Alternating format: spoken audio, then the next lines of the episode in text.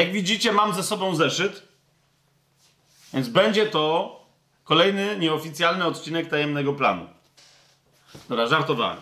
E, mam zeszyt, dlatego że dzisiaj chcę się podzielić pewnymi informacjami, e, które są tak istotne e, i wymowne, że nie chciałbym się pomylić, więc sobie wszystkie informacje, które, które, y, którymi się chcę posłużyć, sobie zapisałem tutaj na jednej stronie dzisiaj rano, akurat taki zeszyt znalazłem.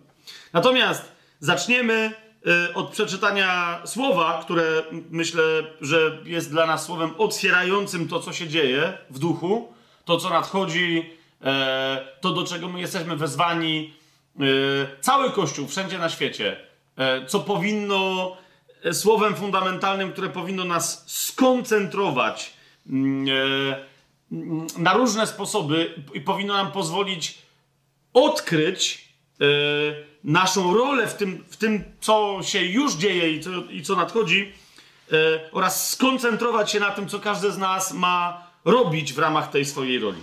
To jest mianowicie Ewangelia Jana, czwarty rozdział. To jest Ewangelia Jana, czwarty rozdział. E, wersety od 35 do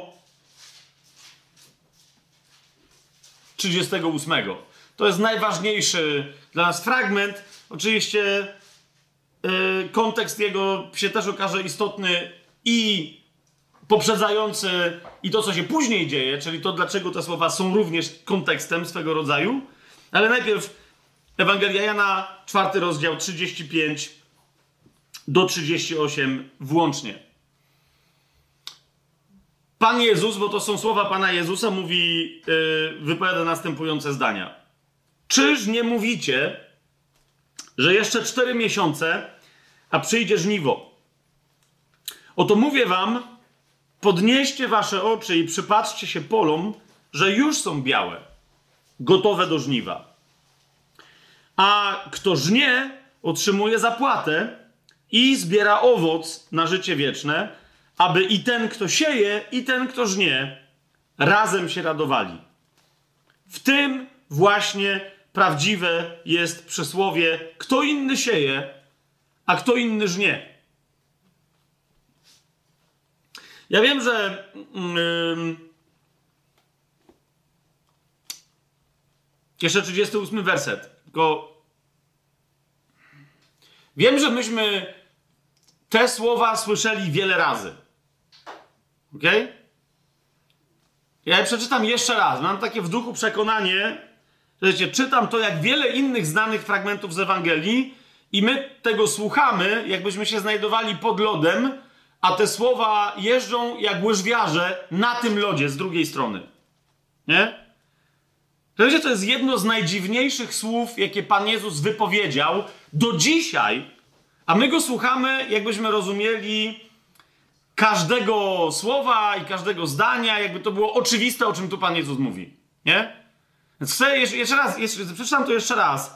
E, może powinienem, zanim zacząłem czytać, na to zwrócić uwagę, ale zwracajcie uwagę, czy naprawdę osobiście, zwróć uwagę, siostro, bracie, czy naprawdę rozumiesz, co Pan Jezus mówi? O czym On mówi? Nie? Padnie jedno zdanie, potem pada następne, potem pada następne. O czym mówi to jedno zdanie? Jak to następne zdanie wiąże się z tym pierwszym i tak dalej? Jeżeli nie rozumiesz, to, to, to nic się nie... Znaczy, to wręcz powiedziałbym, że to dobrze. No nie? Jak masz pytanie, zaraz, jaki to jest ciąg logiczny? O, o co mu chodzi? E, bo to nas może otworzyć na to, o czym Pan Jezus naprawdę tu mówi, a nie co myśmy, e, zwłaszcza w ciągu ostatnich 500, 500 lat chrześcijaństwa, powpychali e, w tą wypowiedź, posługując się nią, żeby uzasadniać rozmaite teologiczne teorie. Więc jeszcze raz, od 35 wersetu. Czyż nie mówicie, że jeszcze 4 miesiące, a przyjdzie żniwo? Oto mówię wam, podnieście wasze oczy i przypatrzcie się polom, że już są białe, czyli gotowe do żniwa. A kto żnie, otrzymuje zapłatę i zbiera owoc na życie wieczne, aby i ten, kto sieje, i ten, kto żnie, razem się radowali. W tym właśnie prawdziwe jest przysłowie: kto inny sieje, a kto inny żnie. Ja was posłałem rządź to, nad czym nie pracowaliście. Inni pracowali, a wy weszliście w ich pracę. Mhm. Mhm.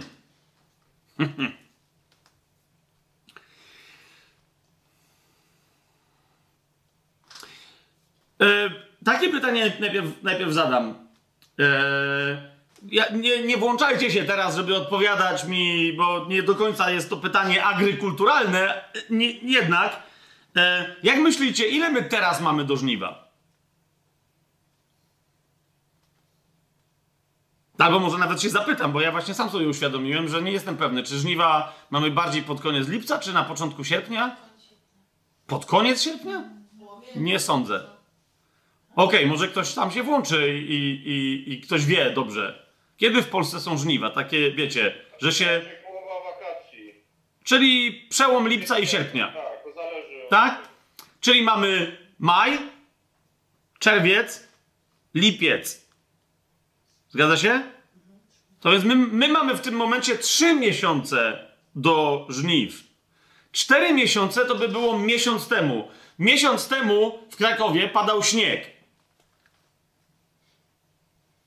Kapujecie? Okej, e, w, w czasach, o których e, my tu rozmyślamy e, i w okolicznościach przyrody, w których Pan Jezus funkcjonuje, tam nie padał śnieg. Ale chodzi o to, że warunki były tak samo odległe i tak samo surowe, jak polski marzec, e, początek marca, jak okolice Dnia Kobiet. Czasem są ładne, czasem nie są. Ale rozumiecie, ostatnią rzeczą, o której ludzie myślą na początku wiosny, zwłaszcza, że u nas to nawet nie jest początek wiosny kalendarzowej, ostatnią rzeczą, o której myślą, są żniwa. Ok?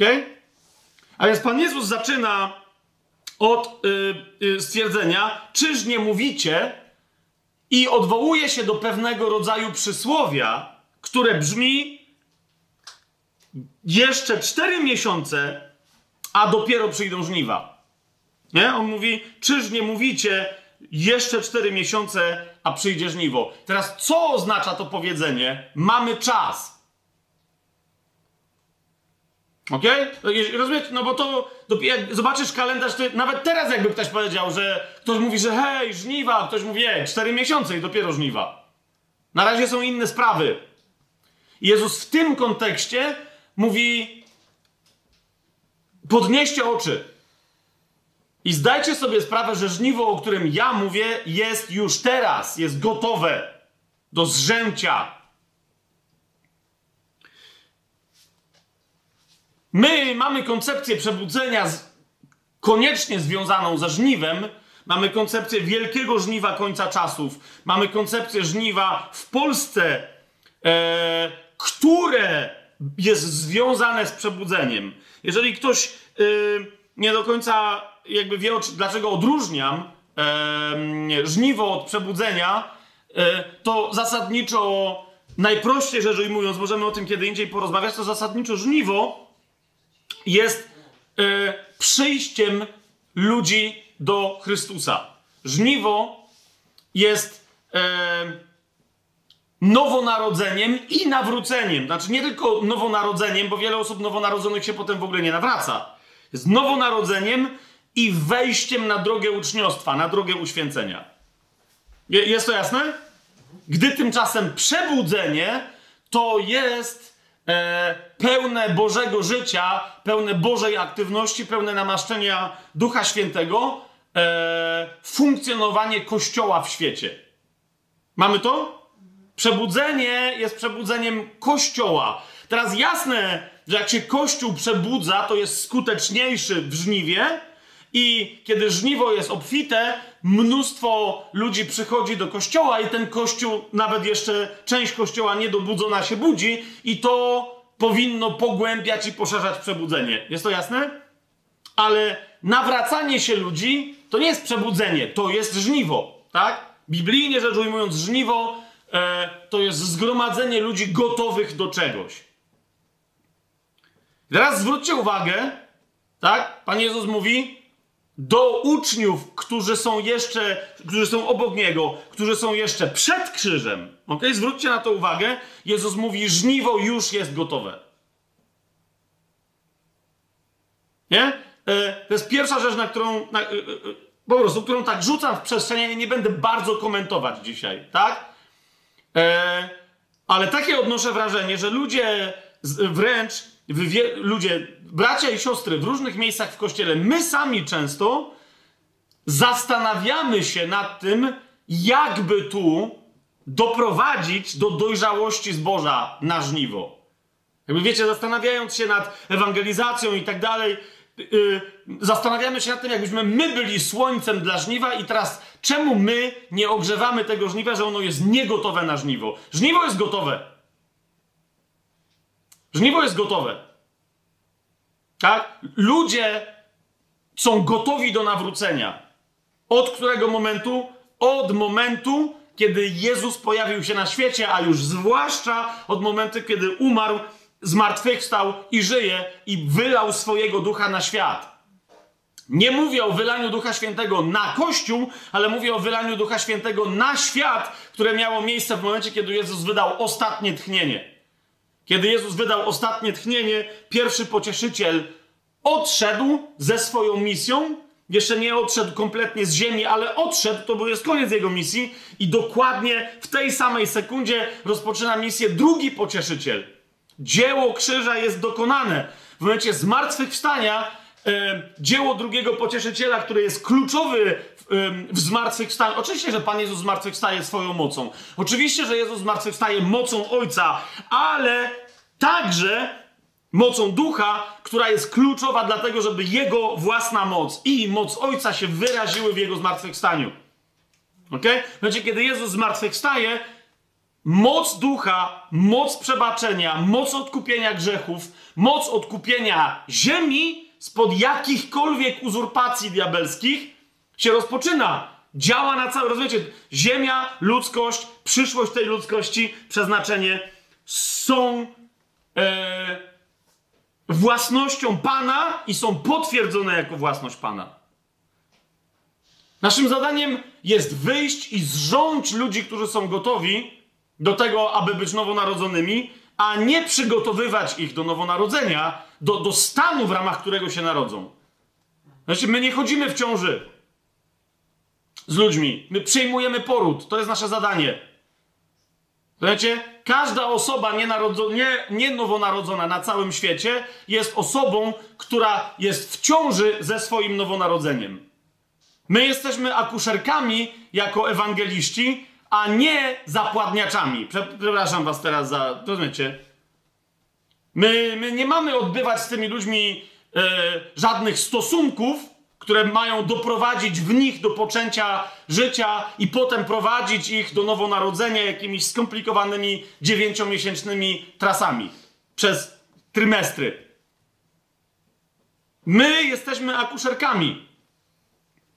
W, w tym kontekście, o którym tutaj Pan Jezus mówi, jak on powiada, e, kto inny sieje, zobaczcie 37 werset, a kto inny żnie, i powiada, ja was posłałem rządź to, nad czym nie pracowaliście, inni pracowali, a wy weszliście w ich pracę. O czym mówi e, tutaj Pan Jezus? Przede wszystkim o tym, że tym, który sieje, że siewcą jest Bóg, a wyrazem fizycznym tego siewcy, którym jest Bóg, jest On jako Mesjasz. On sieje słowo. Jak sobie otworzymy chociażby E, Księgę Izajasza, 55 rozdział, bo słowo jest spójne, cała Biblia jest spójna, e, to tam przeczytamy dokładnie o tej dynamice. Kto jest siewcą? Rozdział 55 e, Izajasza, 10 i 11 werset. Słowo Boże mówi na swój własny temat, bo jak spada deszcz i śnieg z nieba i już tam nie wraca, ale nawadnia ziemię i czyni ją płodną, czyni ją też urodzajną, także wydaje siewce nasienie, a chleb jedzącym, tak będzie z moim słowem, które wyjdzie z moich ust. Nie wróci do mnie na próżno, ale uczyni to, co mi się podoba i poszczęści mu się w tym, do czego je poślę. Kto jest wcielonym Słowem Bożym? Jezus i tylko i wyłącznie On. I On jest wyrazem werbalnym i niewerbalnym Słowa Bożego, które Pan posłał na ziemię, aby wykonało swoje dzieło. On jest siewcą. Ziemia jest terenem siania. W momencie, kiedy On pierwszy przestaje siać, kto uruchamia ziarno i sieje je dalej i tylko i wyłącznie Duch Święty, ponieważ On o nim powiedział, nie tylko, że On jest nowym pocieszycielem, ale On o nim powiedział, On wam przypomni wszystko, co ja wam powiedziałem. Nie? To On przychodzi do ludzi, żeby ich nawracać. On was przekona o grzechu, o sprawiedliwości i o sądzie. On, to jest Jego dzieło. My mamy tylko pozwolić Mu przez nas przechodzić, przez nas, przez nasze świadectwo i tak dalej, i tak dalej, i tak dalej. My, rozumiecie, powinniśmy przede wszystkim jako Kościół się odprężyć w ramach dzieła ewangelizacji. Ponieważ ono jest dla nas przygotowane. Ono jest dla nas przygotowane. My tylko mamy wyjść i wykonać swoje dzieło. Tak, ta, e, e, chcę zwrócić uwagę teraz na, na kontekst, żebyśmy poszli dalej, żeby, że- jakby, żeby to, co dzisiaj chcę powiedzieć, żeby wybrzmiało właściwie. Otóż zwróćcie uwagę, Jezus wypowiada słowa e, w samym środku opisu dwóch wydarzeń w Ewangelii Jana. A więc e, 35 werset. Czyż nie mówicie, że jeszcze 4 miesiące, a przyjdzie żniwo? Pan Jezus mówi: Oto mówię wam, podnieście wasze oczy i przypatrzcie się polom, że już są białe, gotowe do żniwa. Zauważcie, jaki jest bezpośredni kontekst tych słów Jezusa. Jezus dopiero co rozmawiał z Samarytanką, a i Samarytanka dotknięta mocno przez Ducha Świętego słowami Jezusa, dotknięta osobą Jezusa, pobiegła gdzieś, odbiegła od niego, ale Jezus widzi w duchu. I co widzi? Coś, czego nie widzą apostołowie. I teraz mówi do nich o czymś, co się za chwilę wydarzy, ale do nas mówi: każdy z was ma dokładnie taką sytuację. Mianowicie, zwróćcie uwagę, yy, 30 werset, tak? Samarytanka, która pobiegła z powrotem do swojego miasta, e, rozmawia z ludźmi, mówi: Chodźcie, zobaczcie człowieka, który mi powiedział wszystko, co zrobiłam. Czy to nie jest Chrystus? 30 werset mówi: Wyszli więc z miasta i szli do niego.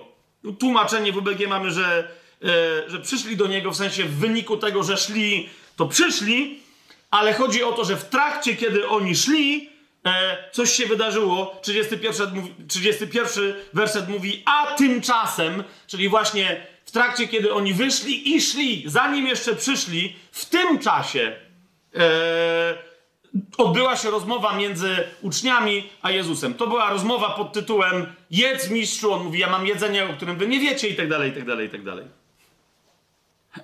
Więc 35 werset.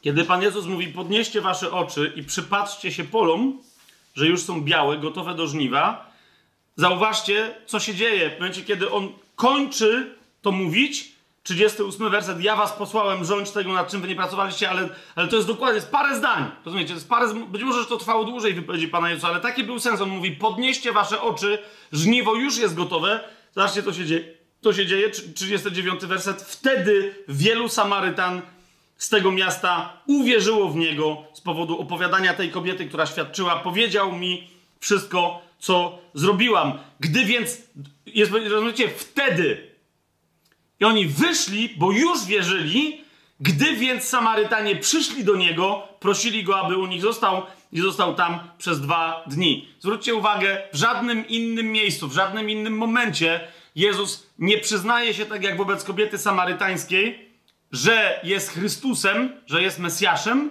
wręcz cały czas mówi uczniom, nie mówcie tego, sami nie rozumiecie, nikt nie będzie wiedział. W tym jednym momencie jej się przyznał i ona jedna, jedyna przed wszystkimi w ogóle apostołami, przed wszystkimi uczniami, przed wszystkimi wysłanymi przez Jezusa ewangelistami, ona jedna, jedyna głosiła Jezusa jako Mesjasza. Jeszcze raz zwróćcie uwagę, 29 werset. Czy to nie jest Chrystus? To jest w jej ustach pytanie e, stricte retoryczne. Tak? Czy to nie jest Chrystus? Oczywiście, że to jest Chrystus. I teraz kiedy, kiedy mówię, że Jezus mówi, y, 38 werset, ja was posłałem rządź to, nad czym nie pracowaliście, inni pracowaliście, pracowali, a wy weszliście w ich pracę, musimy pamiętać, że pierwszym, który pracuje jest ojciec, drugim, który pracuje jest syn, trzecim, który pracuje jest Duch Święty. Teraz, czy biorą udział w tej pracy inni ludzie? Oczywiście, że biorą udział. E, na przykład w trzecim rozdziale e, pierwszego listu do Koryntian Paweł e, mówi o tym, jeden sieje, drugi podlewa, a Bóg daje wzrost. Tak? Wszyscy, wszyscy, wszyscy pamiętamy ten fragment, nie będziemy tam przeskakiwać. Więc chodzi o to, że w tą pracę siania Ojca, Syna i Ducha Świętego wchodzą konkretni ludzie. Tak? Ale pamiętajcie, ci, którzy przychodzą rządź, którzy, że tak powiem, odbierają poród, ci, którzy yy, yy, słyszą czyjeś wyznanie wiary, widzą czyjeś pokutowanie we łzach i tak dalej, i tak dalej. Ci ludzie zawsze wchodzą w czyjąś pracę i korzystają z owoców pracy kogoś innego. Ok? To, o czym Pan Jezus tutaj mówi, to, to jest trwajcie w pokorze w momencie, kiedy przy was ktoś się nawraca. I z drugiej strony miejcie świadomość, że siewcą, tym, który podlewa, tym, który daje wzrost, cały czas, zawsze tak czy siak jestem ja, jest ojciec i jest duch, a nie wy. Nie ma ludzi, którzy przeprowadzają proces ewangelizacyjny od początku do końca. Ja was posłałem, rządź to, nad czym nie pracowaliście. I teraz uważajcie. Teraz uważajcie. E, odkładam Biblię, to widać. Otwieram zeszyt. Teraz się będą działy dopiero rzeczy. Otwieram zeszyt. E, musiałem sobie zapisać w tym zeszycie e, trzy statystyki. Dzisiaj, dzisiaj rano wstałem, myślałem, że mnie co innego obudziło, ale, ale potem się okazało, że to jednak Duch Święty we własnej osobie. E, sprawdzałem pewne, pewne statystyki, zapisałem je e, e, sobie i, i, pójdę dokładnie tak, jak przez pewne rzeczy e, w, w, dokumentach z badań kościelnych, jak mnie dzisiaj Duch Święty rano e, od godziny w pół do siódmej prowadził. Najpierw cytuję badanie, e, to się z takiego dokumentu, który, który się nazywa po angielsku Statistics from Campus Crusades Here's Life America z 1970 roku. To znaczy, to są statystyki z krucjaty kampusowej, czy też obozowej, e, która się nazywała Here's Life America, czyli tu jest życie Ameryko. W 1970 roku była przeprowadzona e, ta krucjata w Stanach Zjednoczonych. Objęła wiele tysięcy osób i teraz uważajcie, e, statystyki są miażdżące, tylko potem były kwestionowane po tamtej krucjacie, że ktoś źle policzył i tak dalej, ale w każdym razie statystyki powiedziały, że ze, na 100 osób, które brały udział w tej krucjacie, które nie były chrześcijanami, to jest bardzo istotne, ze 100 osób, które nieważne co robiły, czy wychodziły do przodu, do tyłu, modliły się, wypowiedziały modlitwę grzesznika i tak dalej, i tak dalej, i tak dalej, w ramach dużej ewangelizacji, która była ogłoszona jako zbieranie żniwa, które jest białe, bo dojrzało do, do żniwa, ze 100 osób, które słyszały Ewangelię, nie nawróciło się z całą pewnością 97. Teraz zwróćcie uwagę, co mówię. Nie nawróciło się 97. Ktoś powie, co z pozostałymi trzema? Nikt nie wie.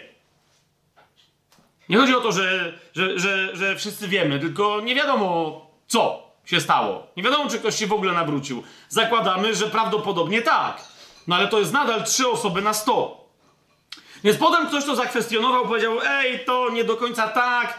Więc y, inny instytut, instytut y, z Pasadeny w Kalifornii, z tego co pamiętam, Instytut do Badania Wzrostu Kościoła, y, badał krucjatę Billego Grahama, który, że jeszcze teraz dobrze zrozumieli, to co ja teraz mówię nie jest w żaden sposób próbą odebrania szacunku temu ewangeliście, do jego dzieła, do tego, kim on był i tak dalej. Czy to jest jasne, co, co ja teraz mówię? Tak?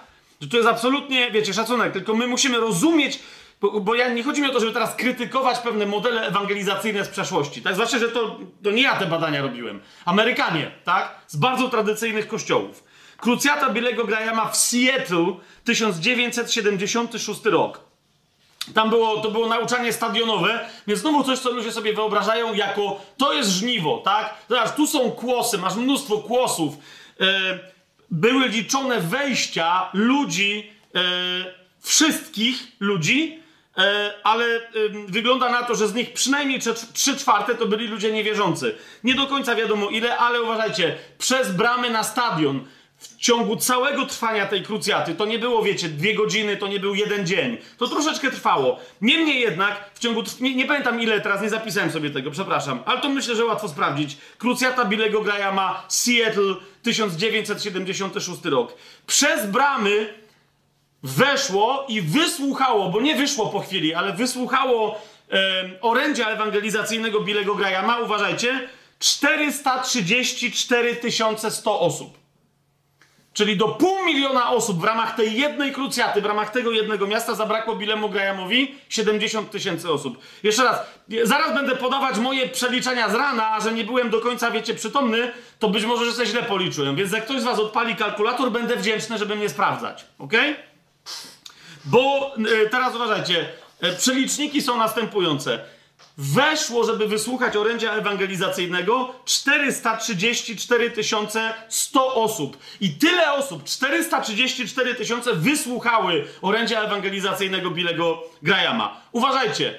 E, tam było takie określenie specyficzne went down the, the. Chodzi o to, że wyszli do przodu na wezwanie, kto chce teraz oddać życie Jezusowi. Kto wie, wiecie o co mi chodzi, no nie? Do modlitwy, że wszyscy wiedzą o co mi chodzi. Wyszło do przodu z tych wszystkich 434 100 osób wyszło do przodu 18 136 osób.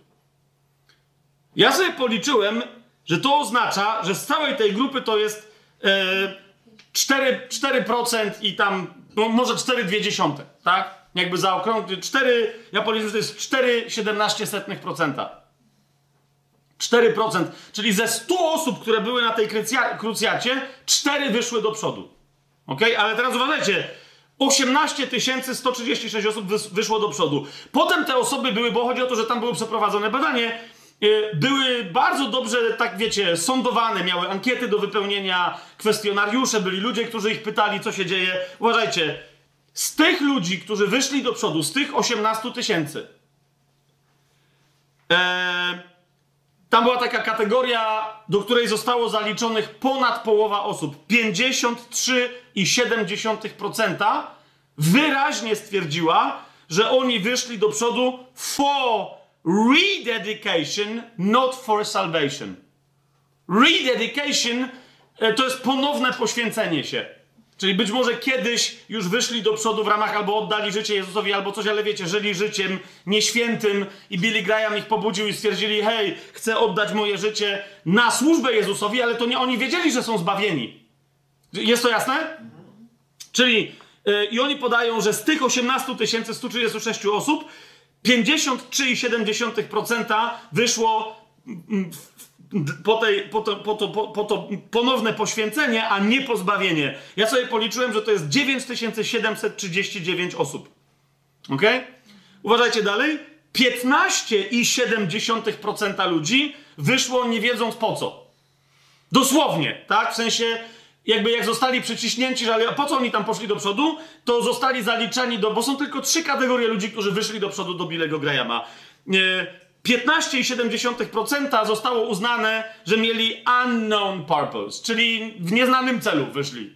Dla nich samych. Oni po prostu wyszli, bo było wezwanie, to wyszli. 15,7%. I tylko z całą pewnością 30,6% ludzi wyszło w wyniku dotknięcia mocą Ducha Świętego, żeby autentycznie doświadczyć nowonarodzenia i oni wyszli nowonarodzeni. Ja sobie policzyłem, że to jest 5000 550 osób. A więc mamy, rozumiecie, pewne wyobrażenie. Billy Graham głosi, słucha go w ramach jednej akcji, jednej krucjaty ewangelizacyjnej 400 ponad tysięcy osób, 434 tysiące osób i rodzi się na nowo 5550 osób. Nie wiem jak wy, ale dla mnie to nie jest zrzęcie tych 400 tysięcy To nie jest, wiecie, to nie jest wielkie żniwo, o którym Pan mówi, podnieście oczy. Zaraz wyjaśnię wam, co ja sądzę na ten temat. Tak? Zaraz wyjaśnię wam, co, co ja sądzę, czemu, dlaczego. To nie ma niczego wspólnego z Billem Grahamem, żeby było jasne. To nie ma ani pół słowa, ani pół grama krytyki na temat jego służby. Czy to jest jasne dla wszystkich? Jest dla mnie bardzo ważne, żebyśmy nie szli w stronę, "Aaa", bo takiej formy czy innej ewangelizacji. Otóż, kochani, ten sam instytut wśród tych 5550 osób, które się nawróciły w wyniku, znaczy inaczej, które doświadczyły nowonarodzenia w wyniku głoszenia Billego Grahama, uważajcie teraz na to, po, ten sam instytut poszukał tych osób po paru latach. Nie pamiętam dokładnie, ile to było lat. Ale to nie było, wiecie, po stu latach, no nie? Tylko po paru latach, tam trzech, czterech, coś takiego. Gdzie oni są? I teraz uważajcie, z tych 5550 osób tylko 7% okazało się, że są w jakimkolwiek kościele. Ja sobie policzyłem, że z 5550 osób to jest 389, 388 osób, coś takiego. Rozumiecie? Czyli jest krucjata, na której jest yy, ponad 400 tysięcy ludzi, tak? Wysiłek organizacyjny, stadion, zbory, kościoły już działające w Seattle. Rozumiecie? Ameryka protestancka sprowadza potrzebujących zbawienia.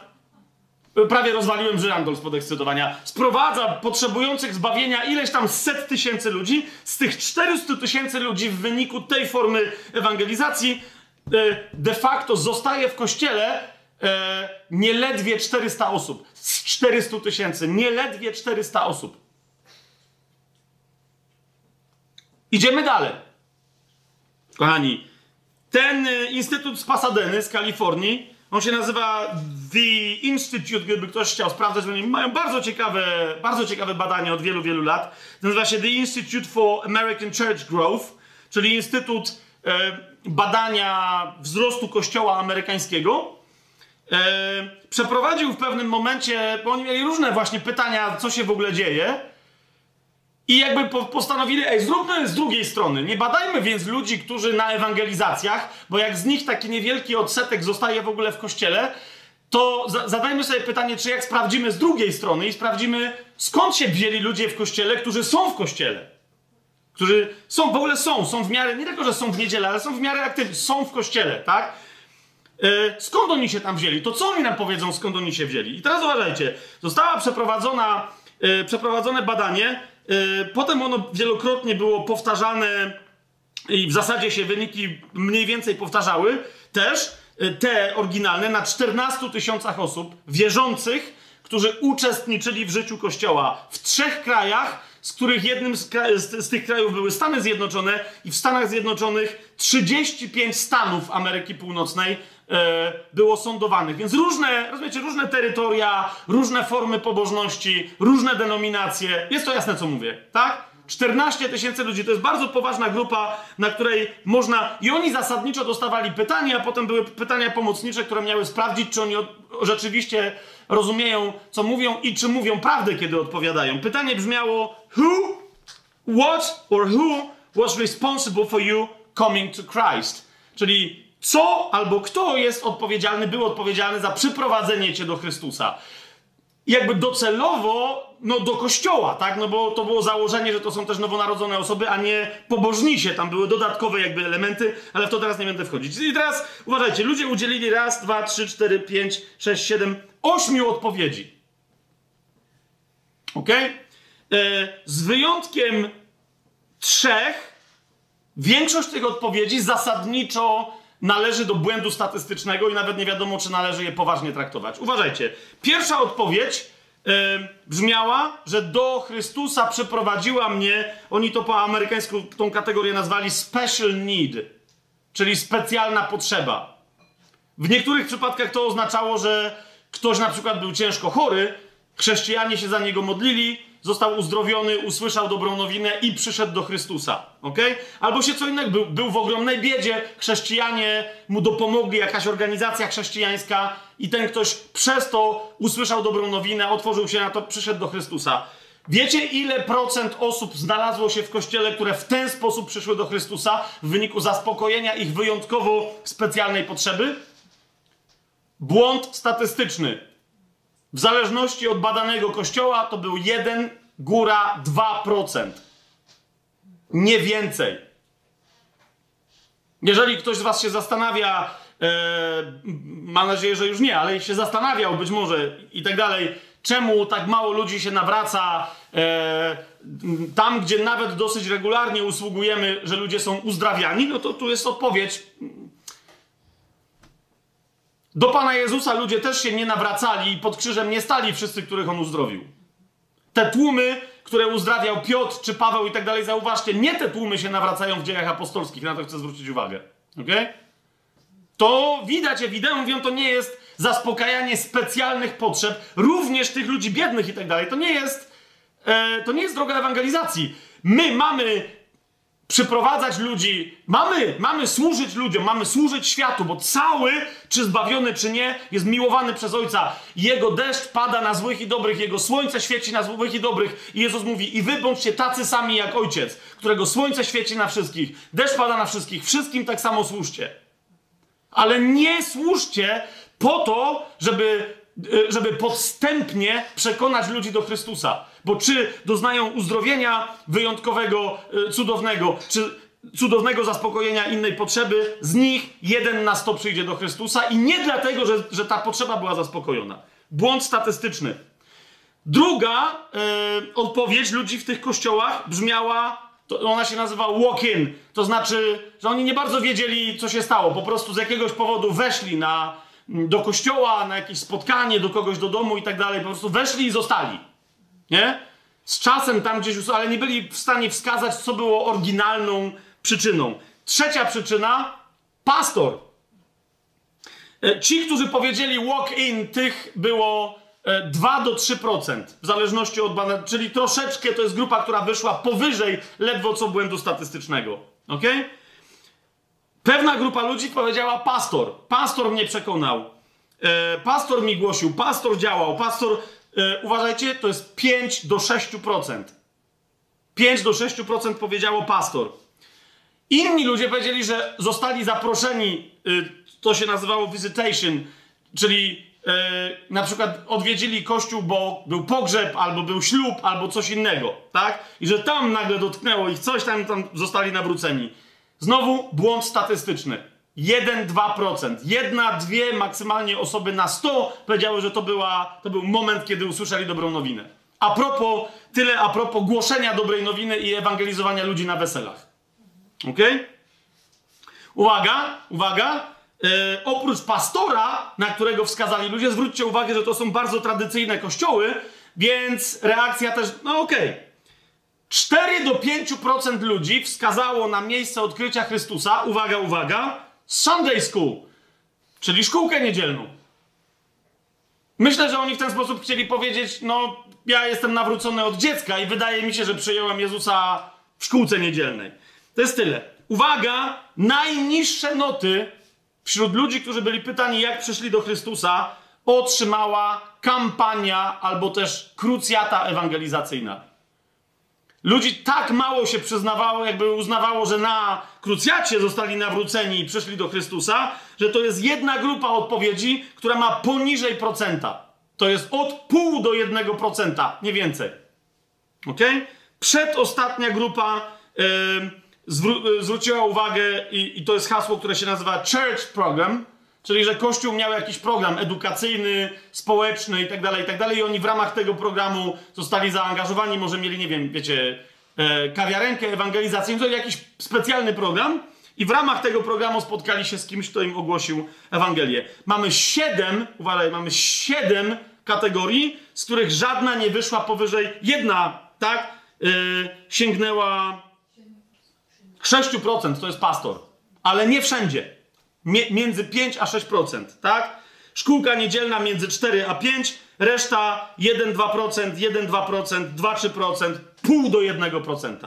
Zapytacie, no bo w zależności od tego, jak się rozkładały te procenty w poszczególnych kościołach, no to zapytacie, gdzie jest pozostałe 75 do 90% w tradycyjnych kościołach. 75 do wręcz w niektórych zborach do 90%. Odpowiedź była tylko i wyłącznie jedna. Osoba, z którą mam relację. Znajomy, ale bardzo dobry znajomy, przyjaciel albo krewny. W każdym razie osoby, z którymi mam bardzo dobrą osobistą relację. Oni mnie osobiście przyprowadzili do Chrystusa.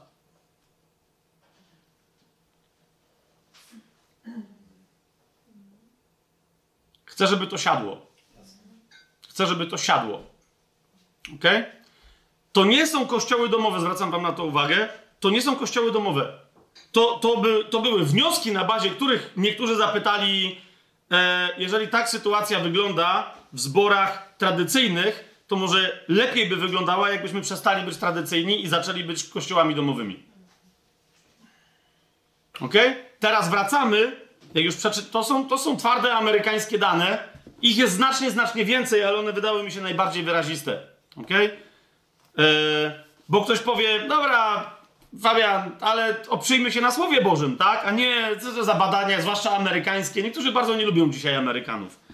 Idzie mi tylko o to, że badania są badaniami, sytuacja jest jaka jest, w bardzo doświadczonym, e, prym wiodącym kościele amerykańskim przez wiele, wiele, wiele, wiele lat w XX wieku z całą pewnością, a nawet w XXI. Nie? Teraz jest pytanie, czy te badania różnią się czymś od badań biblijnych, czyli czy Biblia pokazuje nam jakiś inny model? Widzicie o co mi chodzi? Ten fragment, czy nie mówicie, że jeszcze 4 miesiące, przyjdzie żniwo? Jan 4,35. Podnieście, oto mówię wam, podnieście wasze oczy i przypatrzcie się polom, że już są białe, gotowe do żniwa. Bardzo często słyszałem w sytuacji, wręcz kiedy ja osobiście patrzyłem na na przykład 200 tysięcy ludzi zebranych na ewangelizacji, w ramach której ludzie spodziewali się czegoś religijnego. Wielu ludzi się spodziewało ewangelizacji, nawróceń, inni uzdrowień, cudów itd., itd., itd.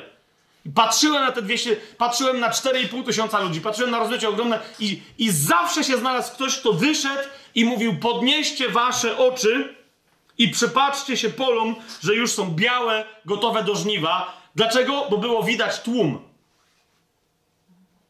Ale zwróćcie uwagę, że Pan Jezus to mówi w jakim kontekście? W kontekście tego, po pierwsze, że porozmawiał z jedną osobą. Czy to widzicie? W kontekście tego, wydarzenie poprzedzające tą jego wypowiedź to jest rozmowa z jedną osobą. Ta jedna osoba idzie do miasta. My wiemy skądinąd, bo niektórzy, wiecie, myślą, że jak Biblia zdradza, co Pan Jezus powiedział tej Samarytance, to, że chodziło o to, że ona była bardzo cudzołożną kobietą. Biblia tego nie mówi. Ona nie, no Biblia mówi wręcz, że ona teraz żyje życiem nie do końca zgodnym e, z moralnością, bo mężczyzna, z którym teraz jest, nie jest jej mężem. Ale, ale czy Pan Jezus kwestionuje, że miała wcześniej innych mężów? Powiedzcie mi to. Że to nie byli mężowie. Nie! Pan Jezus mówi, wiem, bo nam mówi, że miałam tam, mówi, miałaś tylu i tylu mężów. Mówi, ale ten, z którym teraz jesteś, nie jest twoim mężem. A, okej. Okay. No teraz wyobraźcie sobie w małym miasteczku, które może liczyło tysiąc, dwa tysiące, może cztery tysiące osób, bo to było miasteczko w sensie starożytności, 4000 osób to już by było duże miasto na Bliskim Wschodzie. Tam mogło być tysiąc osób. Jak ona, rozumiecie, się by, była, e, wyszła za mąż za paru facetów, potem, e, a teraz żyła jeszcze z kolejnym, to ona tam znała sporo rodzin. Ją też ludzie znali i tak dalej, i tak dalej. To była kobieta, która miała wpływ. Jezus wiedział, z kim się spotkać przy studni. Nie? Ona, ona po prostu ona przyszła i do konkretnych ludzi mówiła, bo my też wiecie, tak sobie często, ja, ja przez lata sobie tak to wyobrażałem, że ta kobieta przybiegła do miasta, na środku, wiecie, na rynku, tłukła się w patelnię, wszyscy się zlecieli, babo, o co chodzi? I ona mówi, eee! i była Billim Grahamem. Wiecie o co chodzi? Ale zwróćcie uwagę, jak się nawracają tłumy ludzi od początku Ewangelii Jana. Zobaczcie, model jest zarysowany na samym początku. To jest pierwszy rozdział Ewangelii Jana. 35 werset. I czytamy tak. Nazajutrz znowu stał tam Jan i dwóch jego uczniów. Tam, gdzie ja, to chodzi o Jana Chrzciciela, który chrzcił. A gdy zobaczył Jezusa, Jan Chrzciciel, przechodzącego, powiedział: Oto baranek Boży. I słyszeli ci dwaj uczniowie, jak mówił, i poszli za Jezusem. Znaczy, jest jeden człowiek, który mówi do dwóch. Oni idą za Jezusem. Jezus odwróciwszy się i ujrzawszy, że idą za nim, zapytał ich, czego szukacie? A oni mu odpowiedzieli, rabbi, co się tłumaczy mistrzu, gdzie mieszkasz? Zwróćcie uwagę, czego oni, słucha, czego oni szukają. Oni szukają jego domostwa. Ok? Oni mówią, chcemy zacząć y, być uczestnikami Twojego życia. Chcemy być Twoimi uczniami, aż chcemy żyć z Tobą, zobaczyć, jak Ty żyjesz. Nie tylko co gadasz raz na jakiś czas na tajemnym planie w piątek wieczorem, jak Cię wyświetlą na YouTubie. Chcemy zobaczyć, jak żyjesz, kim jesteś, jak się zachowujesz na co dzień, jak rozwiązujesz problemy. Jak wchodzisz do toalety i wychodzisz z toalety. Jaki masz humor rano, nawet jak się nie wyśpisz, bo całą noc usługujesz, a jaki masz humor wieczorem, po jeszcze bardziej męczącym dniu. Chcemy żyć z Tobą. Jaka jest odpo- Chcemy być z Tobą w domu. Odpowiedź Jezusa brzmi, 39 werset, chodźcie i zobaczcie. Jak najbardziej, chodźcie i zobaczcie. Poszli więc i zobaczyli, gdzie mieszka i zostali z nim tego dnia, bo było około godziny 10. Rozumiecie, jak Jan w swojej Ewangelii mówi, pisze o tym, że była konkretna godzina, mógł powiedzieć, było już późno i u niego zostali. Rozumiecie, chodzi o to, że w momencie, kiedy oni tam dotarli, była godzina dziesiąta i to było tak dojmujące przeżycie, tak znaczące, graniczne doświadczenie w życiu Jana i tego drugiego ucznia, że on to zapisał, mówi, a była godzina dziesiąta. Teraz uważajcie, czyli oni poszli we dwóch za Jezusem. I teraz, e, 40 werset czytamy, a Andrzej, brat Szymona Piotra, był jednym z tych dwóch, którzy to usłyszeli od Jana i poszli za nim. Teraz zauważ, rozumiecie, pierwszą taką Samarytanką w życiu Jezusa, poza Janem, bo my tego nie wiemy, co on tam robił, był z całą pewnością Andrzej.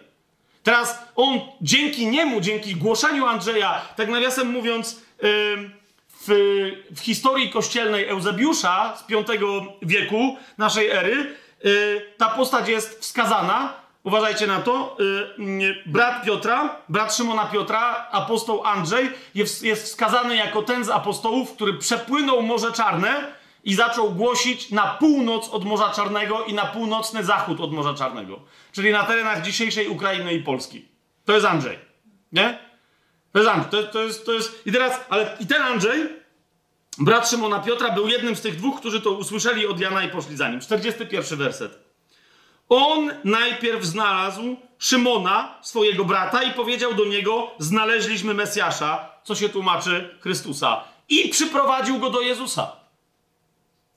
A Jezus spojrzał na niego, powiedział: Ty jesteś Szymon, okej, okej, okej. 43 werset. Nazajutrz Jezus chciał pójść do Galilei. Znalazł Filipa i powiedział do niego: Pójdź za mną. 45 werset. Filip znalazł Natanaela i powiedział do niego: Znaleźliśmy tego, o którym pisał Mojżesz w prawie, a także prorocy, Jezusa z Nazaretu, syna Józefa. I zapytał go Natanael: Czyż z Nazaretu. I, I tak dalej. Tak. Zobaczcie, wszystko się odbywa od początku w Ewangelii Jana, to jest model ewangelizacyjny, na relacjach osobistych, na relacjach rodzinnych, na relacjach przyjacielskich, na relacjach, yy, na yy, relacjach yy, wpływu, tak? Bo jeżeli to nie są relacje przyjacielskie, jeżeli nie są to relacje rodzinne, to są jeszcze, to jest jeszcze trzeci rodzaj relacji, mianowicie współpraca. Najczęściej w pracy. Zauważcie, że cała ta ekipa od Szymona Piotra i synowie Gromu, yy, Boanerges i tak dalej. Oni wszyscy pracowali w jednym przedsiębiorstwie rybo, po, połowu ryb. Więc już na wstępie przychodzenie do Jezusa, nawet jak się staje społecznością, jest wyraźnie pokazane, że albo to jest osobista akcja Jezusa, albo to jest osobista akcja kogoś, kto już w niego wierzy, z kimś, E, kogo ta wierząca osoba przyprowadza osobiście do Jezusa. To jest model i dokładnie tak ten model musiał wyglądać, kiedy ta kobieta Samarytanka pobiegła do miasta. Zrobiło się duże zgromadzenie wokół Jezusa, ale ono wynikało z czyjegoś osobistego świadectwa, rozniesionego prawdopodobnie przez nią do paru osób, które następnym powiedziały, i tak to się rozniosło. Rozumiecie? Nie było żadnego jednego zgromadzenia w tym mieście, w którym ta Samarytanka głosiła. I teraz co się dzieje? To jest wydarzenie, które poprzedza wypowiedź Pana Jezusa Podnieście wasze oczy. Jeszcze raz wracamy, czwarty rozdział, 35 werset. Podnieście wasze oczy i przypatrzcie się polom, że już są białe, gotowe do żniwa.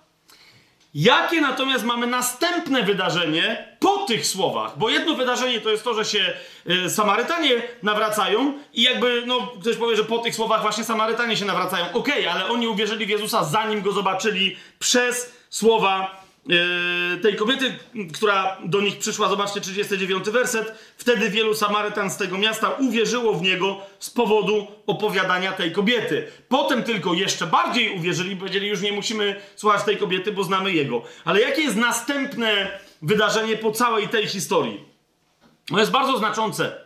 Zwróćcie uwagę. Yy, to jest historia z uzdrowieniem dziecka dworzanina królewskiego. E, Jezus, e, bo to jest jego w czwartym rozdziale droga do, e, do Galilei. I tam przychodzi do niego 47 werset, ten dworzanin, aby przyszedł i uzdrowił jego syna. Teraz zauważcie, co się dzieje. On przychodzi z jakąś tam ekipą swoją, ale jest sam na sam z Jezusem. 50 werset Jezus mu mówi: Idź, twój syn żyje. I uwierzył ten człowiek słowu, które powiedział mu Jezus i poszedł. Idziemy dalej.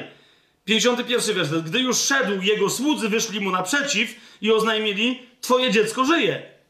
52 werset. Wtedy zapytał ich o godzinę, w której poczuło się lepiej, i odpowiedzieli mu: Wczoraj o godzinie siódmej opuściła go gorączka. Znowu mamy, wiecie, to jest bardzo znaczące wydarzenie. Pytamy, ale dlaczego? Wówczas ojciec poznał, że to była ta godzina, w której Jezus powiedział do niego: Twój syn żyje, i uwierzył on sam i cały jego dom. Teraz chodzi o to, jest w języku greckim takie słowo, które się nazywa oikos.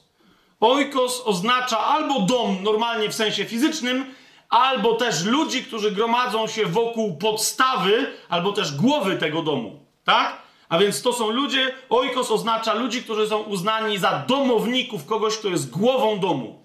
Czy to jest jasne, co ja teraz mówię? I w tym sensie to może być rodzina, yy, no powiedzmy, że to jest rodzina. Yy, tutaj pojawia się odmiana tego słowa, oikos, odmiana tego słowa, która brzmi oikia.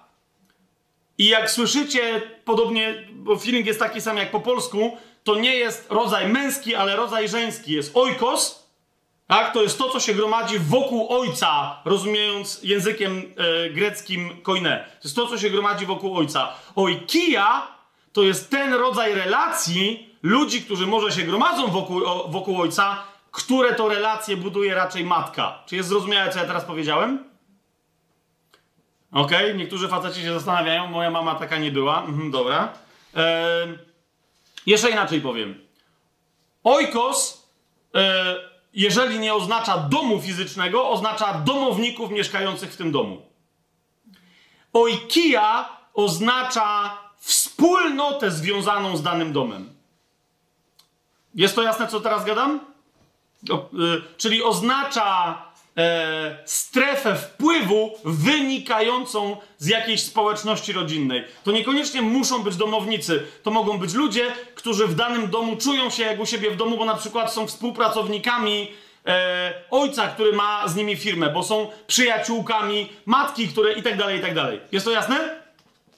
Yy, ja sobie wypisałem parę, ale nie będę teraz tego, tego cytował. Okej, okay. pierwszy raz, kiedy się w tym kontekście Oikija pojawia w Biblii, to jest to jest Mateusz e, 10 rozdział. Ten wyraz się pojawia wcześniej i on oznacza również domostwo, czy ognisko domowe w sensie fizycznym. To może być namiot, to może być tam różna historia. Ale w takim właśnie znaczeniu to jest bardzo interesujące. Zwróćcie uwagę, pojawia się po raz pierwszy oikija w kontekście czego? W kontekście głoszenia dobrej nowiny. To jest dziesiąty rozdział Ewangelii e, Mateusza, jedenasty werset i dalej.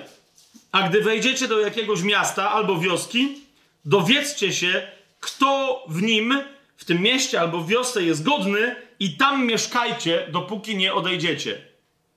A wchodząc do domu, i tutaj chodzi o to, że no właśnie, tu nie ma domu, rozumiecie, to na tym cała rzecz polega, że nie wchodząc do budynku, tak? ale wchodząc pomiędzy ludzi, którzy stanowią krąg, tą wspólnotę e, wzajemnych, bardzo dobrych relacji, która wywiera wpływ na jeszcze dalej inne wspólnoty w danej miejscowości. Czy to jest jasne?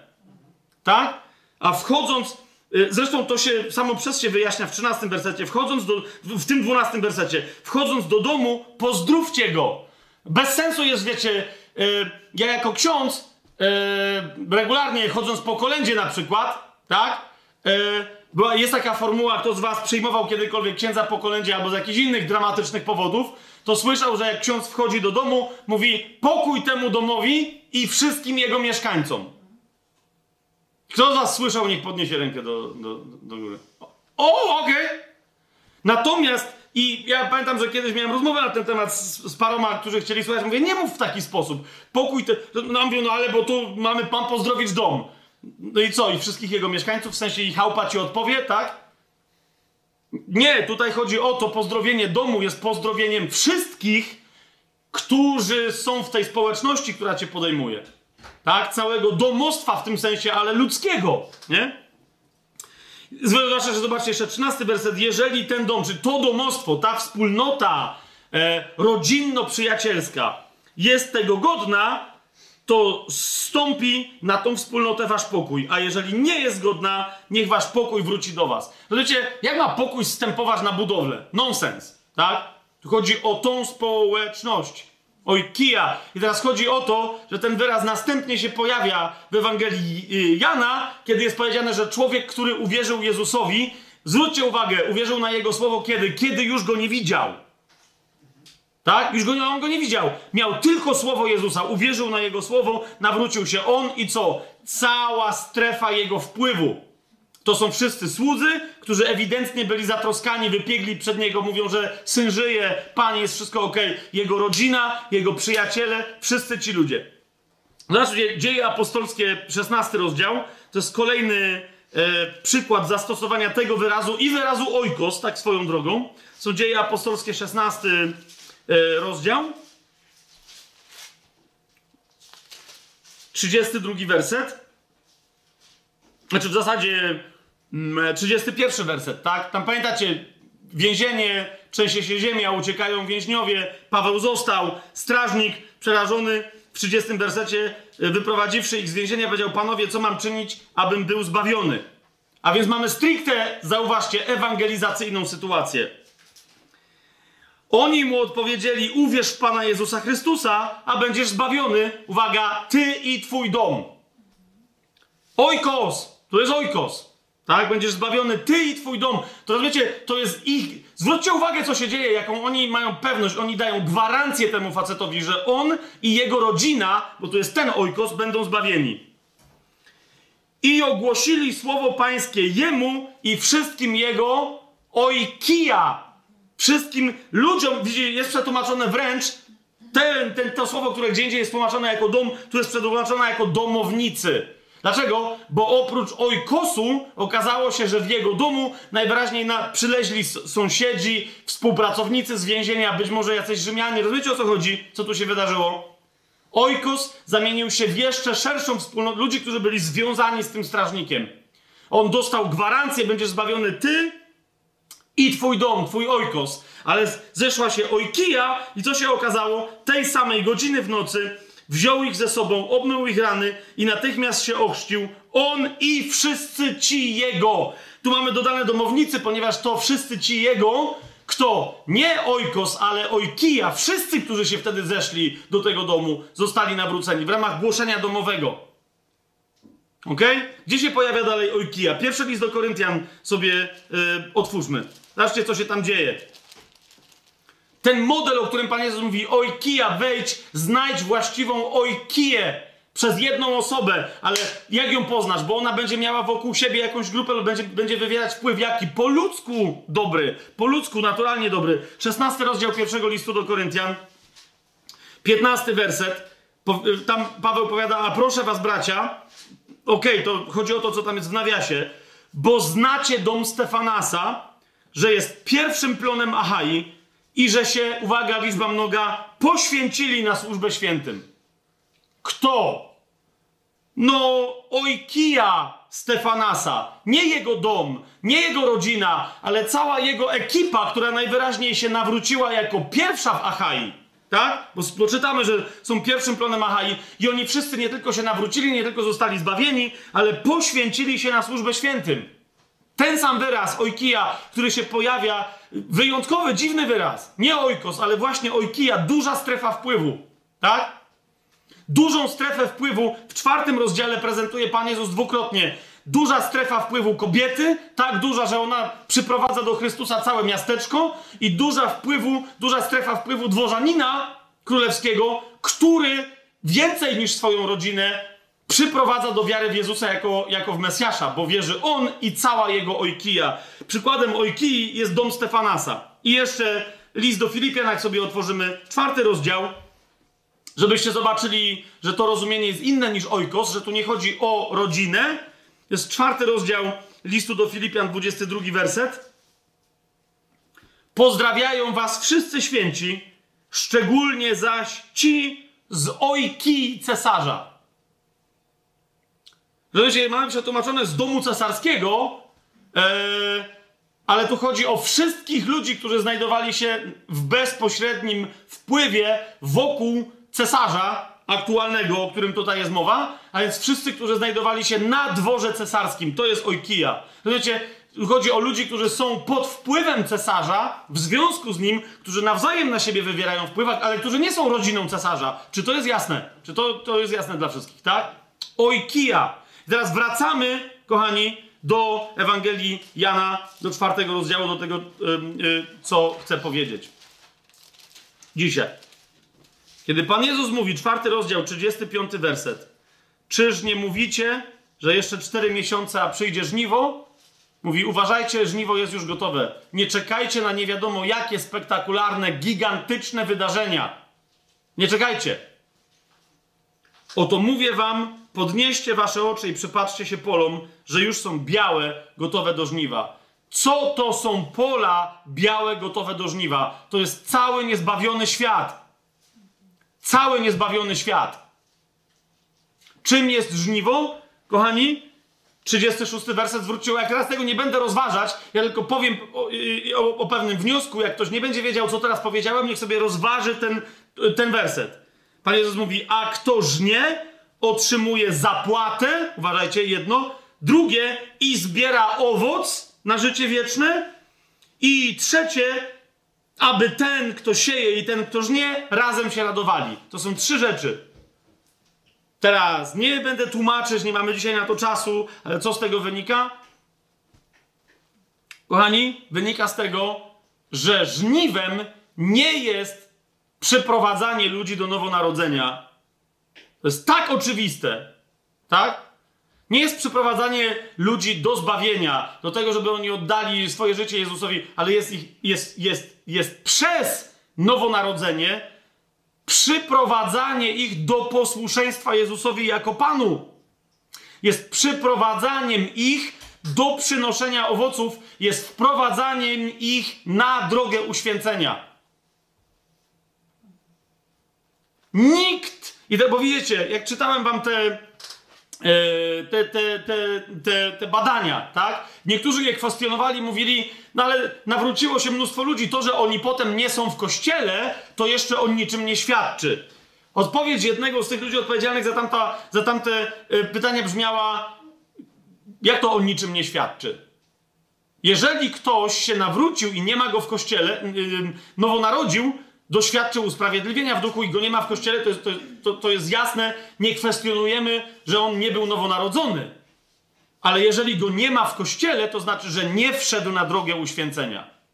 To znaczy, że nie wszedł na drogę przynoszenia owoców, ponieważ nie da się przynosić owoców, jeżeli się nie trwa w jedności z Panem, który jest krzewem winnym, i z innymi, którzy razem ze mną, z Tobą są w tym krzewie latoroślami. Czy mam amen na to? Nie możesz przynosić owoców oderwane od Chrystusa, a Chrystus mówi: Ja jestem krzewem winnym, wy latoroślami w tym krzewie. Jest jedno ciało, nie ma osobnych ciałek, które sobie gdzieś. Więc jeżeli ktoś się nowo narodził, ale nie znalazł się w kościele, znaczy, że nie wszedł na drogę uświęcenia. Niektórzy powiadają, ale nie taki jest wielki nakaz misyjny. My mamy zadbać o to, żeby ludzie nie poszli do piekła. Więc, więc to jest powiedział, idźcie na cały świat i głoście Ewangelię wszelkim narodom. Naprawdę? Bo ja czytam Ewangelia Mateusza, jak sobie ją otworzymy, 28 rozdział. Jezus powiedział, i jasne, że w innych miejscach jest powiedziane głoście Ewangelię. Tylko, że pełna Ewangelia, Ewangelia o zbawieniu w Jezusie, o usprawiedliwieniu i zbawieniu w Jezusie oraz o Królestwie, bo to jest pełna Ewangelia, jest, jest Ewangelią, która wykracza, która ma być głoszona także ludziom nowonarodzonym, także ludziom nawróconym, także ludziom, którzy są w Kościele. Nie możemy skończyć głoszenia dobrej nowiny, bo jak możemy skończyć głoszenie sobie nawzajem Królestwa? Możemy skończyć głoszenie sobie na jakiś czas, co jakiś czas, głoszenie sobie nawzajem usprawiedliwienia w Jezusie. Ale kiedy mielibyśmy skończyć głoszenie sobie dobrej nowiny o tym, że Jezus jest naszym Panem? Czy to jest jasne, co, co, co mówię? Zauważcie, 28 rozdział Ewangelii Mateusza, 19 i 20 werset. Idźcie więc i nauczajcie wszystkie narody, chrzcząc je w imię Ojca i Syna i Ducha Świętego, ucząc je przestrzegać wszystkiego, co wam przykazałem. A oto ja jestem z wami przez wszystkie dni, e, aż do skończenia świata. Jasną rzeczą jest, że nie może przestrzegać przykazań, które Jezus nam przykazał, ktoś, kto nie jest Jego, kto nie jest nowonarodzony. Nie ma takiej mocy w nim, żeby był w stanie Jego przykazań, które wykraczają daleko poza prawo mojżeszowe, żeby był w stanie ich przestrzegać. Nie ma, więc jasne, że Jezus mówi, głoście Ewangelię, o zbawieniu, które jest w dziele krzyża dokończonym, w moim zmartwychwstaniu, o moim imieniu, w którym jest usprawiedliwienie na wieki. Głoście, ale po co? Po to, żeby następnie z tych, którzy przyjmą to usprawiedliwienie, narodzą się na nowo, nie porzucić ich jako nowonarodzone niemowlątka na ulicy, żeby umierali, ale żeby ich przeprowadzić przez szybki proces dojrzewania, wzrostu, aby oni następnie stali się kim? Robotnikami. Zatem, kochani, jak Pan Jezus mówi jeszcze raz, czwarty rozdział, 35 werset Ewangelii Jana, kiedy mówi, podnieście wasze oczy i przypatrzcie się polom, że już są białe, gotowe do żniwa, mówi o całym świecie. Do kogo mówi? Mówi do każdej wierzącej osoby. Mówi do każdej wierzącej osoby. Teraz być może powiem rzecz kontrowersyjną, być może powiem rzecz kontrowersyjną, ale yy, yy, nie chodzi mi o to, żeby wzbudzać kontrowersję, tylko żeby postawić sprawę tak, abyśmy o niej naprawdę na serio pomyśleli. Według mnie jedyną misją ewangelizacyjną ewangelisty wychodzącego poza Kościół jest głoszenie Ewangelii i ono może być masowe, bo ktoś powie, a Filip ewangelista, sam... Okej, okay, okej. Okay. Więc jeszcze raz, zgadzam się. To jest dokładnie to, co chcę powiedzieć. Jedyną misją ewangelisty poza Kościołem jest głoszenie dobrej nowiny w przedbiegach przed apostołami, aby przygotować założenie kościoła w danym miejscu, a więc głoszenie Ewangelii tam, gdzie nikt nigdy do tej pory Ewangelii nie głosił i nie ma nikogo, kto by znał Jezusa. To jest jedyne miejsce działania ewangelisty poza kościołem. Ok? I nadal zresztą ten ewangelista działa tylko do momentu, w którym rzeczywiście ludzie otwierają się na dobrą nowinę i wtedy co się dzieje? Zaprasza apostołów, aby założyli kościół, bo nawet nie jest w stanie założyć kościoła. To kościół zakłada kościół, a nie ewangelista. Ok? Apostoł robi to dlatego, dlaczego? Zwłaszcza, że zasadniczo nawet tam nie pojawił się jeden apostoł, bo on nie zakłada swojego apostoł, swojego kościoła, ale pojawia się tam w imieniu kościoła, w imieniu całego ciała Chrystusa.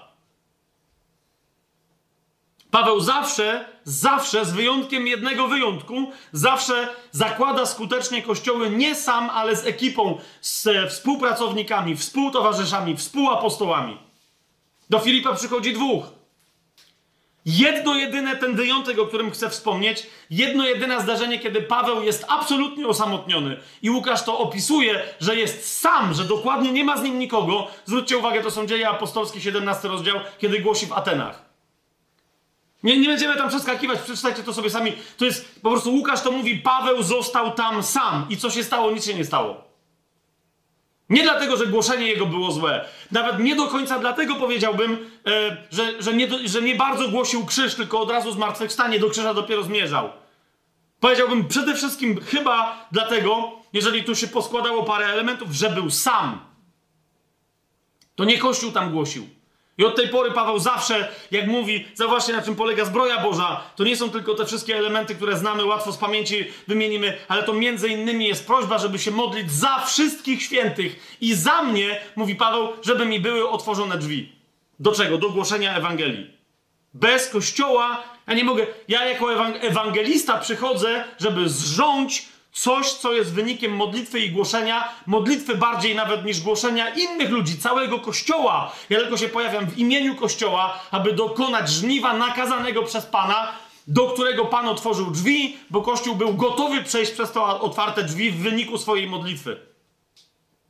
Mamy się modlić o to, żeby było jak najwięcej takich, którzy przechodzą przez te drzwi, bo Pan Jezus mówi: módlcie się, żniwo bowiem wprawdzie jest wielkie, ale robotników mało, więc módlcie się do Pana żniwa, żeby wysłał robotników. A ta modlitwa zakłada najpierw co? Że no co będziemy wysyłać robotników przez zamknięte drzwi? Się tylko stłoczą i się pozabijają przy tych drzwiach. Co zresztą ma miejsce w kościele dzisiaj. Większość ewangelistów się tłoczy przy drzwiach i sobie nawzajem głoszą Ewangelię i kończą na kłótniach e, internetowych ze sobą nawzajem. Mamy się modlić o otwarcie drzwi, wtedy przez te drzwi będą przechodzić, e, będą przechodzić mm, ewangeliści. Ale jacy ewangeliści? Tacy jak ty, jak ja. Rozejrzyj się dookoła, patrz na ludzi, którzy obok ciebie siedzą. W tym, rozumiesz, ludzie, którzy mają wychodzić do świata, siedzą dokładnie tu. Nie, nie, nie wszyscy popatrzyli na kogoś obok. Michał nie, nie ma na kogo, to dlatego się nie popatrzył, a hej, Ania, popatrzyłaś na swojego męża?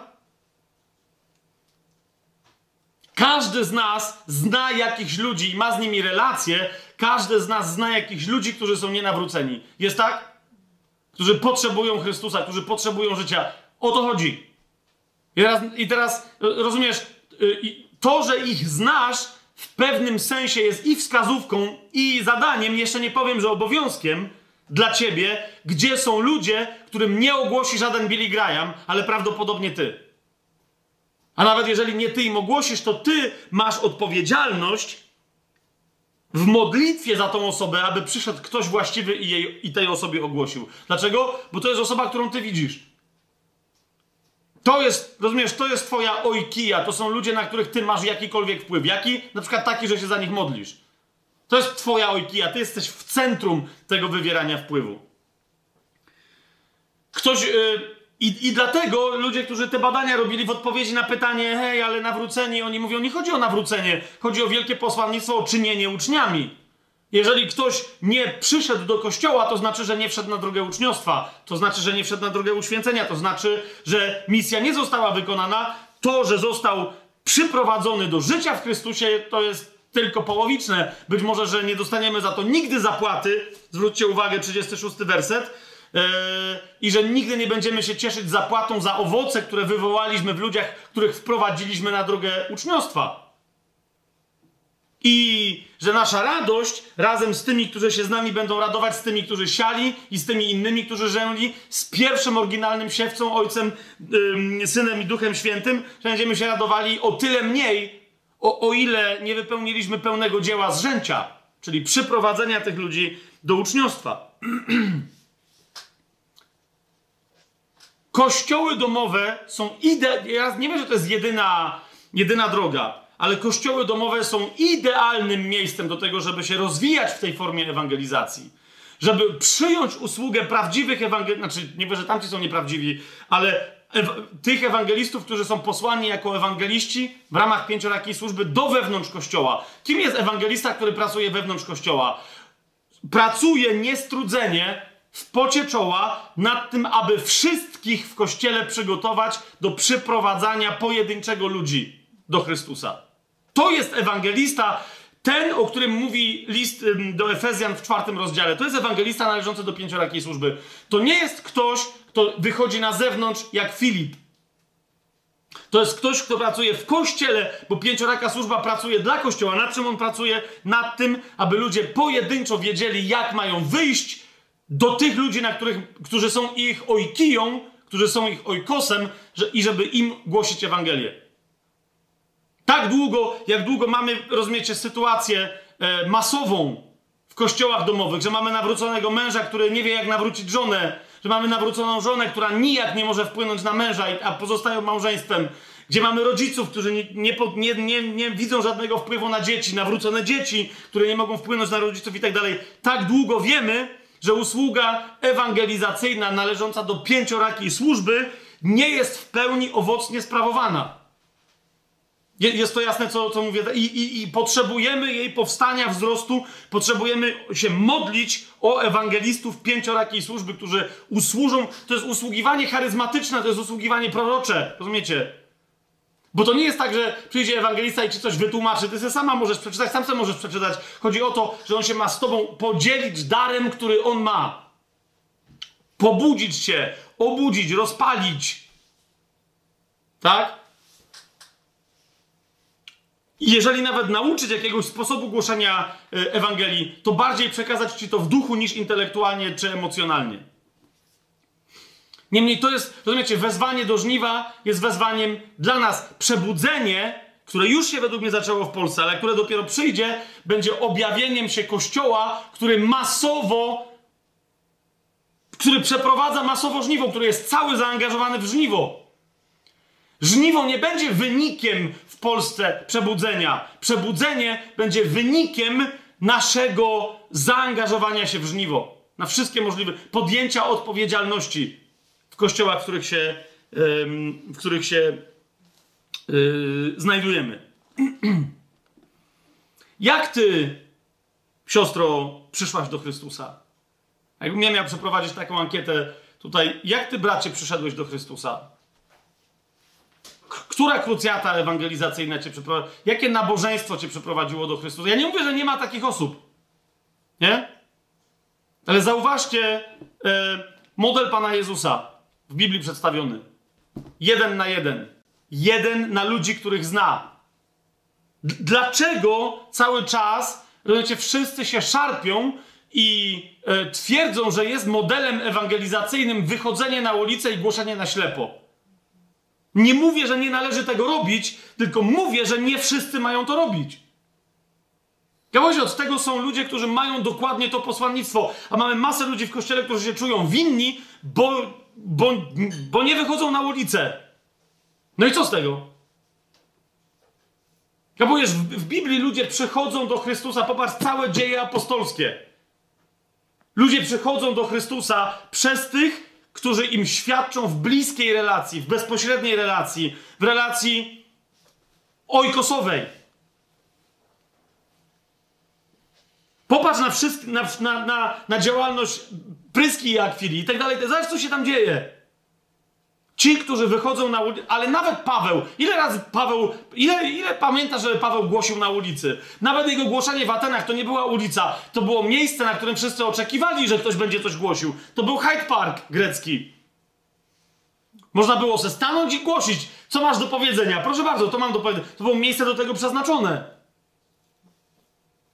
I teraz my mamy głosić wszędzie w różnych miejscach, ale kto? Ci, którzy są posłani tak jak Filip. Jeżeli nie masz takiego posłannictwa, to nie znaczy, że nie jesteś nigdzie posłana, czy nie jesteś nigdzie posłany. I że nie masz żadnej, żadnej misji. Rozumiesz? Te spotkania po domach mają się rozszerzać. Jeżeli prawdziwie kościół domowy jest prawdziwie kościołem domowym, to zaczyna się rozrastać na domy. Dlaczego? Ponieważ to, co my mamy, kiedy jesteśmy w tym kościele domowym, to nasze życie z Chrystusem, rozumiecie, to się udziela innym. Ostatnie badania, i tym skończę, to będzie ciekawe. Ostatnie badania, jest to przeinteresujące, na temat sprzedaży, marketingu, e, marketingu politycznego, wszelkiego rodzaju wywierania wpływu, e, dokonywania zmian w organizacjach, w społecznościach, nawet tak dużych jak narody czy państwa itd., tak itd., tak e, pokazują, że jedyne skuteczne wywarcie wpływu, takie, które dokonuje zmiany e, ostatecznie w większych grupach, w rodzinie, w firmie, e, w, w kościele, w, w, w korporacji, w, w jakimś większym społeczeństwie, na przykład w mieście, które jest zarządzane przez jakąś tam, przez radnych i prezydenta i tak dalej, aż do całego narodu, a nawet do większych, sprowadza się do trzech rzeczy. Czyli można dokonać takiego wywarcia, takiej zmiany przez wywarcie wpływu na bazie, uważajcie, i to są, i, teraz, i to i jest masa badań naukowych na ten temat. Po pierwsze, na bazie relacji pokrewieństwa, albo realnego, czyli że ktoś ceni pokrewieństwo dosłowne, czyli relacje krwi, albo pokrewieństwa emocjonalnego, czyli na przykład, że ktoś należy do rodziny, która gra w jakąś grę online w internecie, a więc, że ludzie jakby są przyjaciółmi, ale bardziej się lubią nawet niż swoją rodzinę. To jest to, jest to rodzaj pokrewieństwa. Druga rzecz to jest, to jest poczucie wspólnoty na bazie e, wspólnego zaangażowania w jakąś wartość albo jakąś pracę. Ok? I trzecie to jest poczucie wspólnoty dosłowne, czyli bycie e, w społeczności z innymi ludźmi, z którymi razem coś posiadamy. Kupiliśmy na spółkę dom w Hiszpanii w 10 rodzin. W podaję przykład, bo z nikim nie kupowałem żadnego domu w Hiszpanii, tak? Ale znam, miałem kiedyś taką propozycję. E, jest 10 małżeństw, kupmy sobie dom w Hiszpanii e, nad morzem, kosztuje, on tam jakieś niewielkie pieniądze kosztuje, jak to rozłożymy na 10, to będzie jeszcze mniej a wtedy będziemy sobie wyjeżdżać, kto, by, kto kiedy będzie chciał tam na wakacje, na tydzień czy na dwa, nie będziemy sobie za bardzo przeszkadzać, wszyscy jesteśmy wspólnie uczestnikami tego domu. Ale dlaczego nie doszło wtedy do kupienia tego domu? Bo się wspólnota nie zawiązała.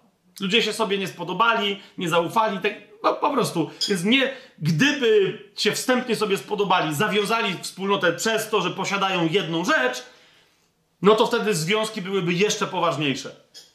Te trzy rzeczy. Zauważcie, one określają de facto co? To, co Słowo Boże rozumie pod greckim słowem oikia. Całe dzisiejsze badania mówią marketing, e, sprzedaż, negocjacje, dyplomacja i tak dalej. Wszędzie. Kiedy może ruszyć? W momencie, kiedy masz oikiję z kimś. Okay? Ci z was, którzy się zajmują sprzedażą, negocjacjami, tymi wszystkimi rzeczami, wiedzą, że jest takie słowo angielskie. E, Y, y, które brzmi, pisze się rapport przez dwa P w środku, rapport, to się czyta, e, które oznacza nawiązanie, nawet z kimś, kogo widzisz przez 5 minut. Pierwsza rzecz, którą robi sprzedawca, to jest nawiązanie tego właśnie tego raportu z tą drugą osobą, to jest nawiązanie wrażenia, że ma się z tą osobą więź jakąś, wspólne cechy, wspólne posiadanie, wspólny interes itd., itd., itd., nie? Dobry sprzedawca zauważy, że jesteście z tego samego miasta. Mówi, o, ja też jestem, okej, okay, ma, już macie społeczność, jesteśmy z tego, tak?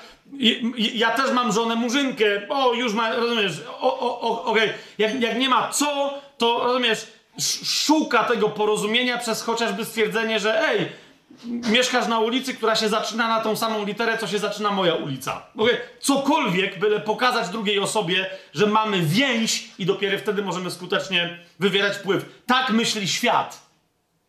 My nie mamy korzystać sprzedażowo yy, z tych relacji, mamy z nich korzystać duchowo, ponieważ, yy, ponieważ Pan Jezus nam pokazuje taki model, Słowo Boże nam pokazuje yy, taki, taki model, i tak właśnie dotrzemy do krańców ziemi. Jak? Przez osobiste świadectwo osobiste, ponieważ każdy z nas zna kogoś.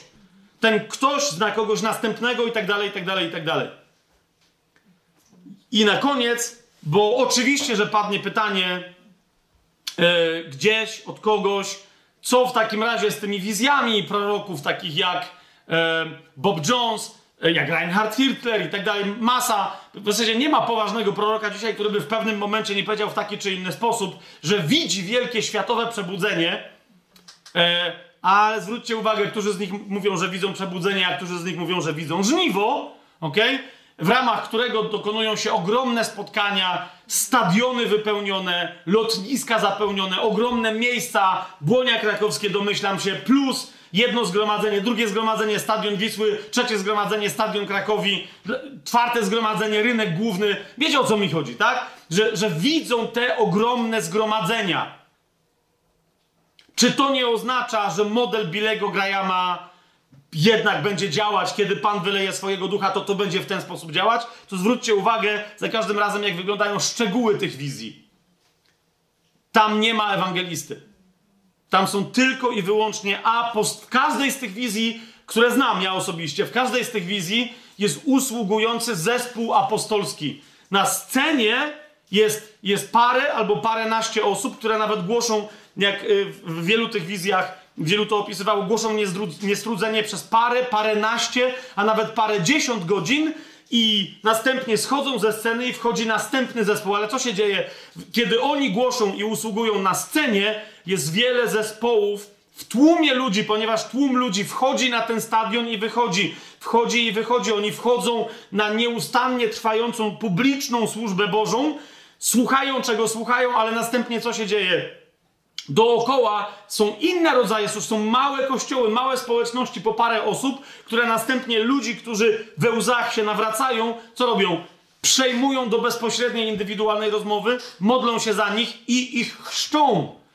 Ok? Chrzest się nie dokonuje na tej jednej scenie. Chrzty się dokonują masowo wokół w całym tym, rozumiecie, to jest tłum ludzi, który się składa z centrum usługiwania, głoszenia dobrej nowiny, nauczania także dla kościoła, ale rozumiesz, gdzie ten tłum się składa także z, z małych kościołów, małych ekip apostolsko-ewangelizacyjnych, nazwijcie je jak chcecie, do których to, rozumiecie, do którego to zgromadzenia usługującego przychodzą ludzie z zewnątrz i mówią, głoście nam dobrą nowinę.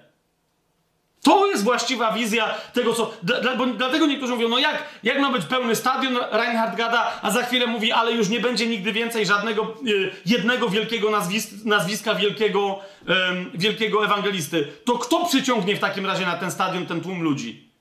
Duch Święty. Do kogo w takim razie Duch Święty przyciągnie ten tłum ludzi? Do kościoła. Do kościoła. Zapytacie, jeszcze, jeszcze jedno pytanie przy tej okazji. No tak, tak, no to w takim razie jaki sens miały te akcje e, Billego Grahama chociażby, ale nie tylko, tak? Bo on jest tylko wykwitem i szczytem e, e, takiej masowej ewangelizacji, głoszenia do bardzo, bardzo, bardzo dużych tłumów. Ale to jest, wiecie, to jest myśl, która... Otóż, kochani, Pan miał plan.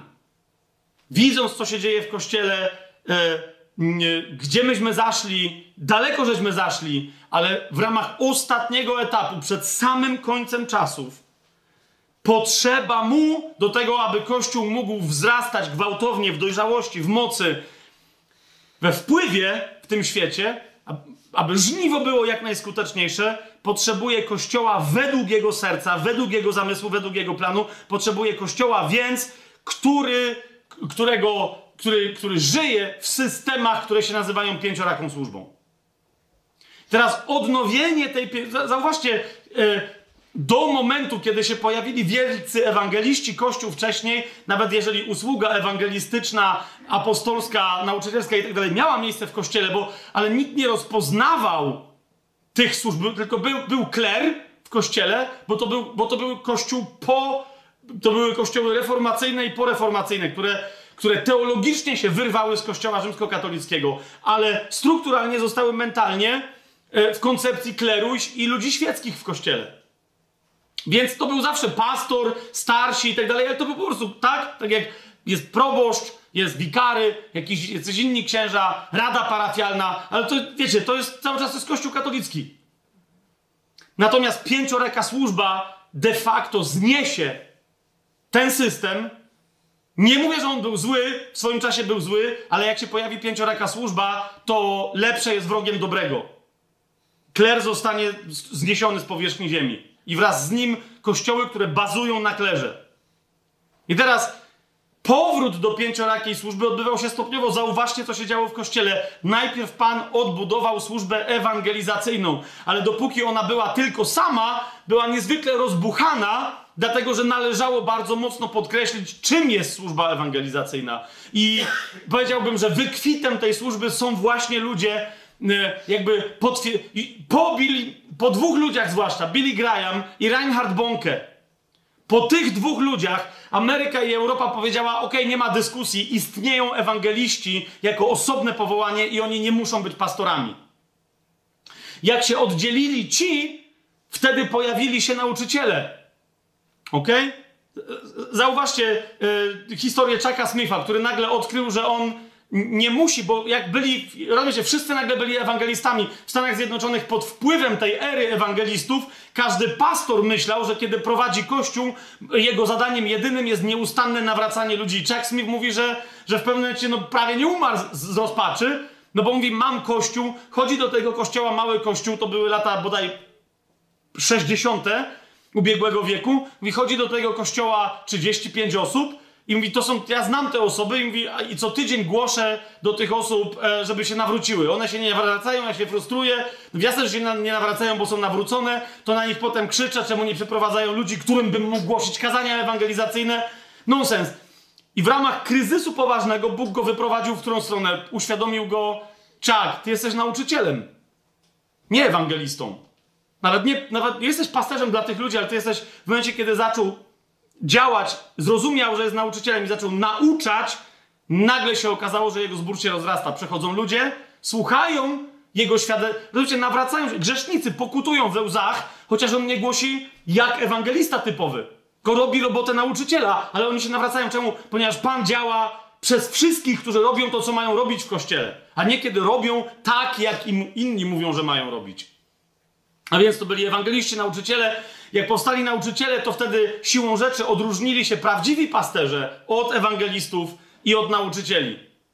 Po nich, rozumiecie, po nich, jak, jak czyli było, mieliśmy ewangelistów, nauczycieli i pasterzy. Derek Prince, jeden z, rozumiecie, z gigantycznych przykładów, a nie tylko on.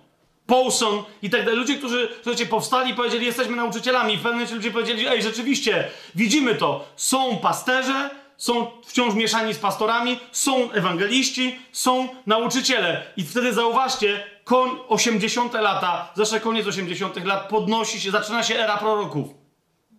To nie jest tak, że w 80 latach wszyscy, wiecie, strasznie roz, rozpoznawali proroków jako osobną służbę. To dzisiaj dla nas jest oczywiste. I ta era trwała, myślę, yy, do, dosłownie, ona jeszcze trochę trwa.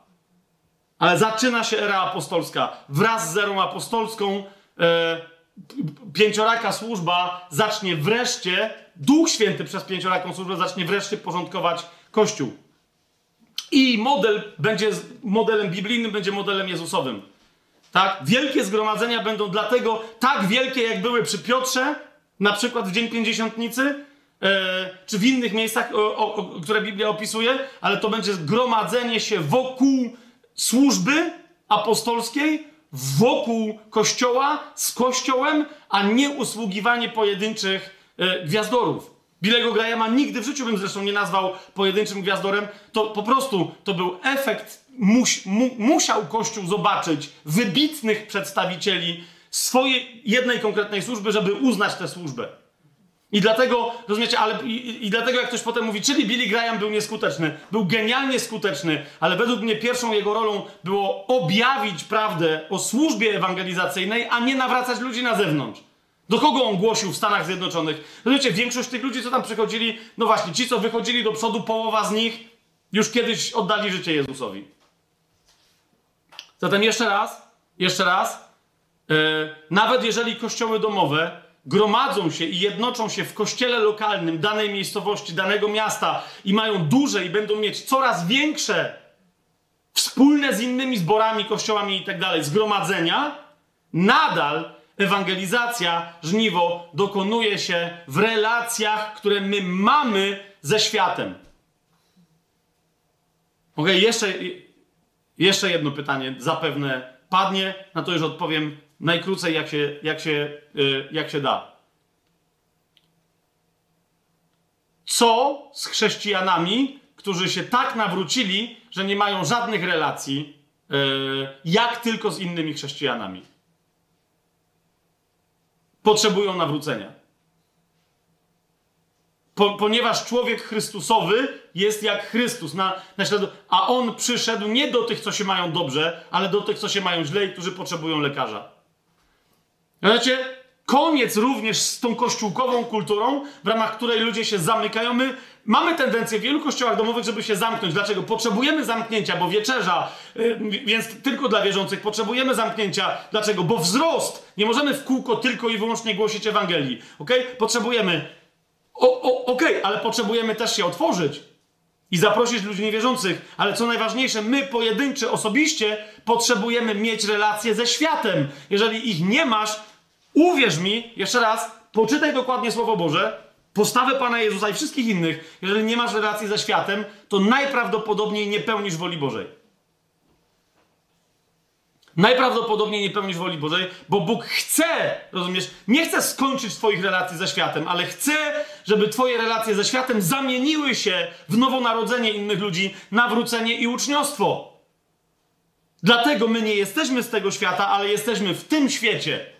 I dlatego mm, Słowo Boże mówi, że mamy się modlić za władców, za królów, wiecie, żeby ma, ma, mamy nieustannie, mamy wychodzić z modlitwą o uzdrowienie nie do siebie nawzajem, Przyjeżdża uzdrowiciel do kościoła i tylko kościół idzie do niego i wszyscy są w środku. Jeżeli ktoś ma prawdziwy dar uzdrowienia, niech, rozumiem, chodź, chodźmy do szpitala.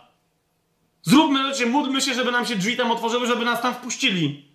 Ale wtedy też jednocześnie módlmy się z wiarą, żeby ci ludzie tam, którzy umierają, żeby nie umarli. Mamy mieć relacje ze światem po to, żeby mieć cel naszych modlitw, żeby widzieć kierunki, w których Pan nas ustawia, w których się modlimy, jak zapali nam zielone światło, w których świadczymy, a następnie przez które następne domy, następne rodziny, następne społeczności. Zobaczcie, na, nawet jak my głosimy, naszym celem nie jest pojedyncza osoba nigdy, ale ona i jej ojkija, i jej ojkos. Nigdy pojedyncza osoba. Nigdy! Ty i twój dom będziecie zbawieni. Ty i twój dom. Ty i twój dom. Ty i twój dom. Z kolejna sentencja, jakbym sobie miał cokolwiek tatuować na swoim ciele, to bym sobie tatuował z tyłu na plecach ty i twój dom. I chodziłbym z dziurą w każdej koszulce na plecach, żeby inni to też czytali w kościele. Podzielcie się swoim doświadczeniem nawrócenia. Kto jak przyszedł do Chrystusa, kto był pierwszorzędną jakby instancją, nie? A nie jak, jak to się stało? Drugie, jak wy widzicie skuteczność swoją? Gdzie do tej pory twój kościół, wasz kościół, ten, w którym się dzielicie, jaką, kiedy był skuteczny? Przez co? W jakiej formie? Nie? I czy to oznacza, po trzecie, że te dotychczasowe historie, moja osobista przyjścia do Chrystusa, tego jak mój kościół przyprowadza ludzi do Chrystusa, czy czasem nie jest sugestią, że najpierw od tych metod powinniśmy skorzystać, kiedy głosimy dalej, a nie e, wisieć na możliwościach, wydarzeniach, eventach zewnętrznych, usłudze innych ludzi.